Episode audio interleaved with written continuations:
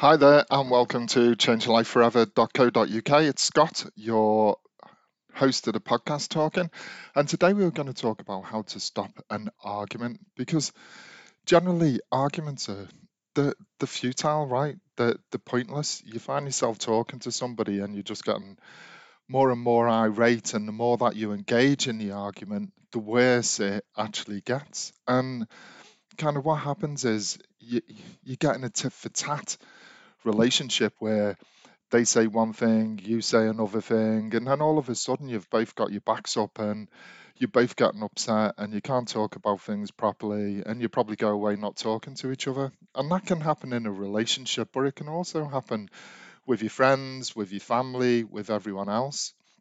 And sometimes those arguments just come from nowhere. You know, you're in a bad mood, you've had a bad day, you come home, you take it out on someone, they retaliate, and all of a sudden you find that you're in a battle with somebody, and it's a battle over words, and you know everyone's getting upset and no one really takes control of the situation. So that, you know, it doesn't matter who you are, at, the, at some points in your life, you, you're going to end up arguing with people. And if you can learn how to have a conversation with someone properly, it really will help you out. And I know, you know, me and my wife are absolutely in love together, but occasionally we don't see eye to eye, and that's okay.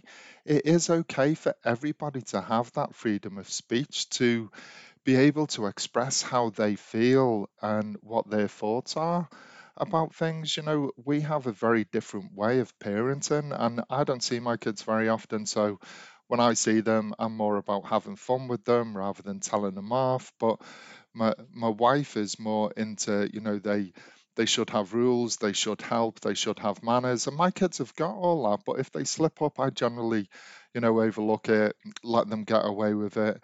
And sometimes you just end up getting upset with each other, and when you get upset with each other, anything can happen. You are going to say stuff that you don't mean.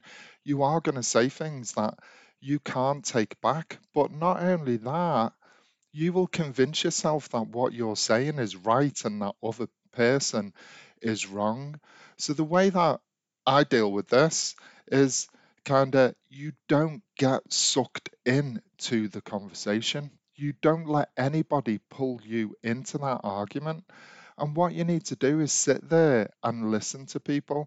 And I learned this a long time ago when, when you have angry customers. You know, they phone you up on the phone, they're really upset, they're really angry, you know, they they they haven't got their product, or the product is broken, or they've had bad customer service or whatever, and they just want to shout at someone, they just want to argue with someone for the sake of arguing and to get their point across. And the way that you deal with it is just by being nice and understanding where they're coming from. Everybody has thoughts and feelings.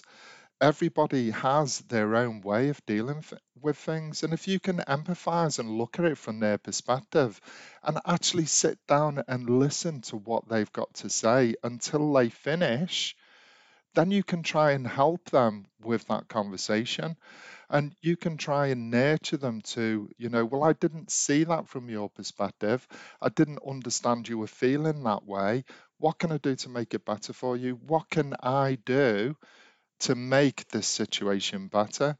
And when you don't take things personally, it's much easier to deal with, because if you're a good person, if you're a kind person, if you're trying to do your best for people, you know that you're there to try and help them. You're there to try and make them feel better. You know, and, and sometimes teenagers come in, they have a good day or a bad day. You know, one minute they're lovely, the next minute they hate you. And if you engage in that conversation at the time when they don't particularly want you around, or they don't want to hear your advice, then you're wasting your words and you're wasting your time, and all you're doing is creating an atmosphere whereby they won't come to you in the future, they won't trust you, and your relationships with your partners in that sense, with your kids, will just fall apart. So the best thing that you can do is just sit and listen. Don't interrupt them. Let them fumble around. Let them say what they've got to say. Don't take it personally. And then sit back and take a pause.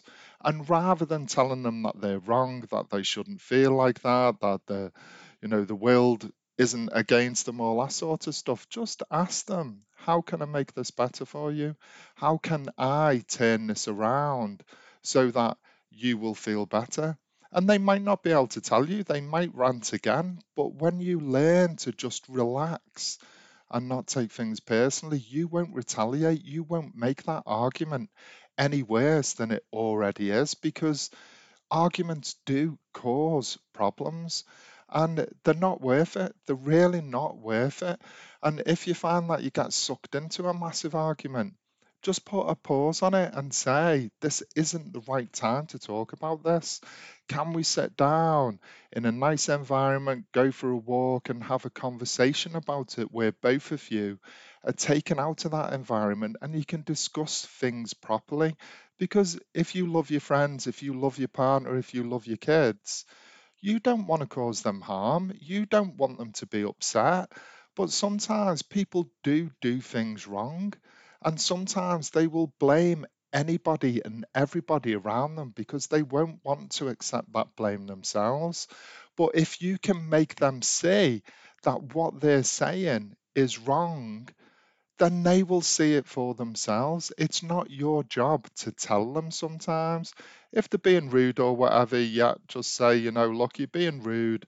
I can't talk to you at the moment. Wait until you've calmed down, and I'll talk to you about it a bit later.